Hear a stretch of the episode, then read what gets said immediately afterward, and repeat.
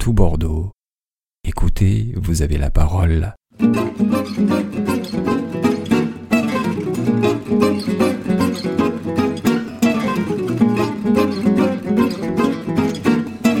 Bonjour, je suis Alexandre Coll, le directeur de l'AGEC Aquitaine, groupement d'employeurs culture et de l'économie créative.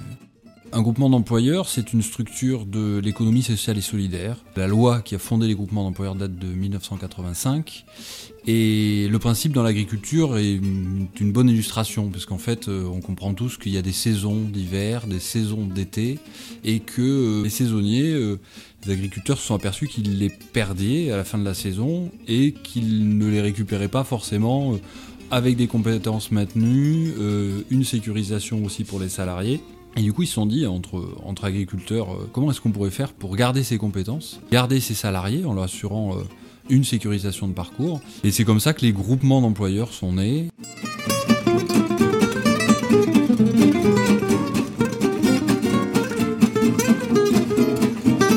La création de la GEC en fait a été portée par le RAMA, le réseau aquitain des musiques actuelles, euh, face au constat qu'il y avait un, manque de structures adaptées euh, pour accompagner les, mutations en cours du secteur euh, culturel. Alors initialement, c'était effectivement un groupement d'employeurs qui avait été fait que pour le réseau des musiques actuelles. Et en fait, on s'est aperçu qu'il y avait quand même des ponts plus larges et, et qu'il était dommage d'enfermer des compétences dans le seul secteur de musique actuelle alors qu'elles pouvaient être partager, puisqu'on est sur ce partage de l'emploi, l'ouvrir à l'ensemble du champ euh, spectacle vivant, mais aussi patrimoine euh, et économie créative euh, plus largement.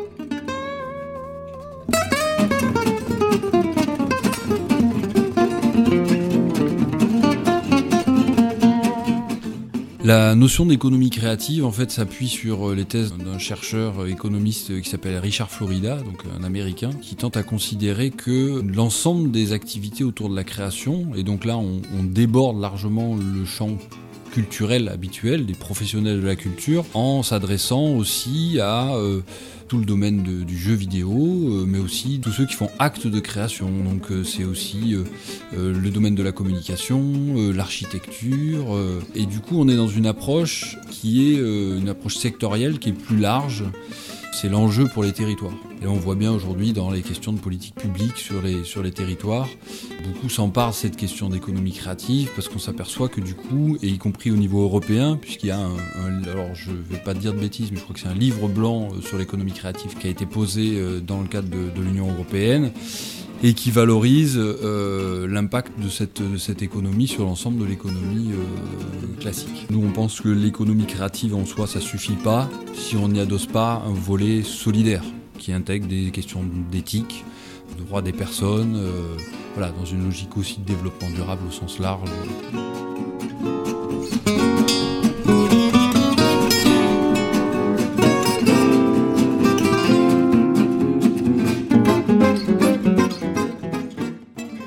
C'est de référencer les besoins à temps partiel des structures. La première étape, c'est ça. C'est une étape qui demande de l'accompagnement. C'est-à-dire qu'on référencie pas des besoins euh, sans avoir un temps de diagnostic, d'études euh, nécessaires au préalable.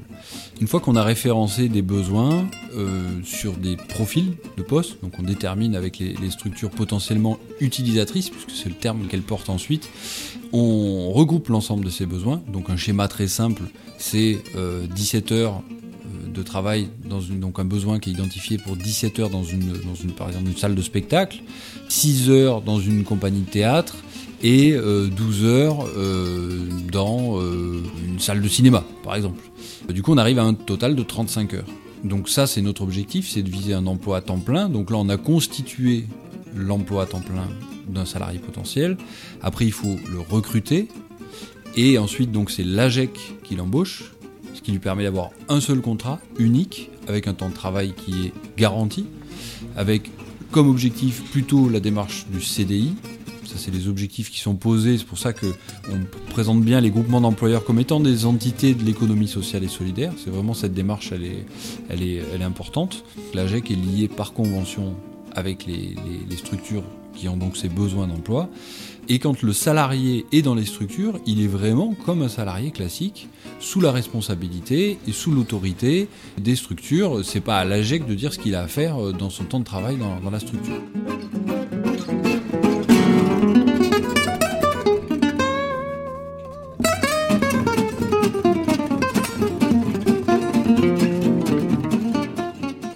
on assure l'accompagnement du salarié dans son parcours professionnel dans les structures. On assure aussi une part de médiation, voire de modération quand il y a des besoins particuliers. Et on accompagne aussi la, montée en compétences, puisque ça reste, finalement, ce sont nos salariés, même s'ils ne sont pas avec nous dans les, bureaux dans lesquels on est aujourd'hui à l'AGEC, qui sont des, bureaux modestes et petits, euh, parce qu'en fait, il n'y a pas besoin d'accueillir. Aujourd'hui, on a 13 salariés mutualisés. On n'a pas besoin d'accueillir nos 13 salariés en permanence ici. Notre engagement, c'est de faire en sorte de les accompagner dans leurs besoins, euh, par exemple en formation, en orientation, en réorientation, ça peut arriver aussi, hein, des salariés qui ont des besoins dans leur parcours professionnel.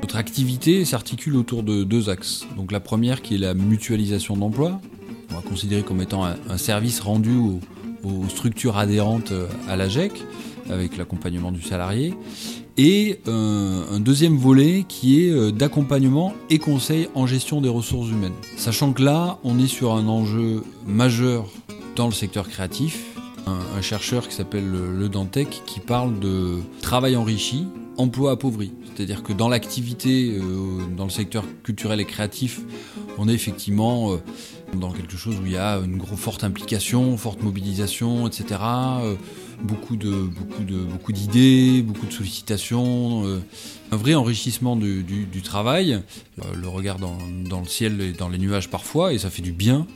Je pense que c'est aussi pour ça qu'on travaille dans ce secteur-là les uns les autres. Mais de l'autre côté, un emploi appauvri parce que peu de structures ont été à même de s'emparer de la, de la, fonction d'employeur. On est sur une gestion des ressources humaines qui est plutôt euh, un peu paternaliste, affective, parler de performance sociale des organisations, c'est pas un gros mot. C'est l'adéquation entre un projet de structure, euh, la, mise en, la mise en adéquation d'un projet de structure avec ses ressources internes, ses ressources humaines, c'est-à-dire les personnes. Sans personne, il n'y a pas de travail, il n'y a pas de vie donc, euh, dans une structure. Euh, et c'est cette mise en adéquation en fait, qui compose le management. Et la gestion des ressources humaines, ça n'est que ça. Alors le management, c'est un mot qui fait un peu peur. Euh, la performance sociale des organisations, ça fait un peu peur aussi. Mais finalement, on s'aperçoit que si euh, le secteur culturel ne prend pas plus conscience des enjeux autour de la gestion des personnes qui l'habitent, euh, ben, globalement, il risque effectivement d'avoir des difficultés à s'emparer euh, des questions qui, vont arriver prochainement, euh, qui sont euh, quelle transversalité entre le secteur culturel et le développement durable, et puis surtout à savoir gérer des équipes, maintenir, garder de la compétence en interne, pouvoir continuer à piloter des projets en gardant des, salariés fidélisés, parce qu'on peut aussi rester dans une structure pendant de nombreuses années et que ce soit une structure qui évolue euh, euh, et qui se développe. La gestion des ressources humaines, c'est un, vrai enjeu euh, qu'on souhaite accompagner et du coup, on offre ce service gratuitement à l'ensemble des structures qui s'interrogent.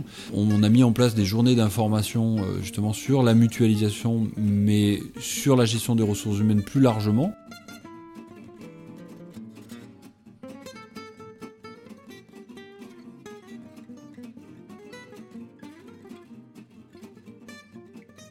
Responsabilité sociétale des organisations, RSO. On parle aussi des fois de RSE, responsabilité sociale des entreprises.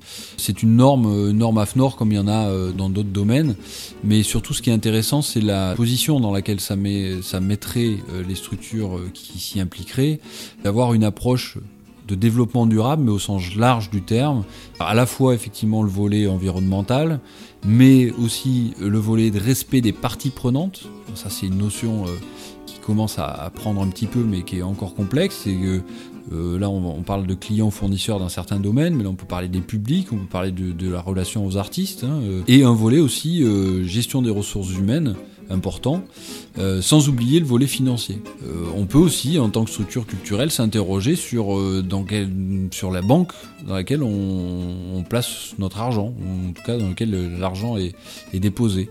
donc c'est ces quatre volets-là, environnement, partie prenante, financier et gestion des ressources humaines, à la fois en interne et en externe, c'est-à-dire quelle relation encore on a euh, liée aux parties prenantes, qui sont les quatre piliers de cette responsabilité sociétale des organisations, sont des vrais enjeux qu'on souhaite pouvoir accompagner euh, au mieux euh, autour d'une prise de conscience. Le secteur culturel ne peut plus se considérer comme étant au-dessus du lot ou, euh, à côté, mais euh, doit prendre place dans les, dans les enjeux d'intérêt général, d'utilité sociale et de développement des territoires qui font le vivre ensemble. Là, je, renverrai à Jean-Michel Lucas euh, qui vient d'écrire un livre sur culture et développement durable autour de la notion de droit culturel des personnes, avec deux fortes notions qui sont l'éthique de la rentabilité euh, qui s'oppose à l'éthique de la dignité. Donc l'éthique de la dignité qui s'appuie sur les conventions de l'UNESCO et donc sur les droits culturels des personnes,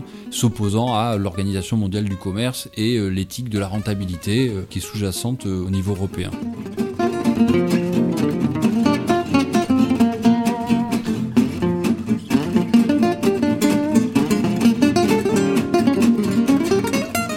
Et cette démarche-là, euh, bon, aujourd'hui, on est à même de la mener à bien euh, grâce à nos partenaires euh, qui sont le Conseil régional d'Aquitaine, avec une forte mobilisation depuis plusieurs années, le Conseil général de la Gironde, la Direct, donc Gironde et par extension Aquitaine, et la DRAC, qui nous permettent effectivement d'avancer, sachant qu'il y a des enjeux aussi autour de la communauté urbaine de Bordeaux, et que en ce moment, on est en train de travailler justement sur un un dossier pour nous accompagner sur tout ce, tout ce volet euh, qui, euh, qui est forcément euh, énergivore, chronophage, etc., qui demande aussi des financements, d'être un outil de structuration pour accompagner les mutations du secteur culturel et créatif pour les 10, 20, 30, voire 40, 50 années à venir.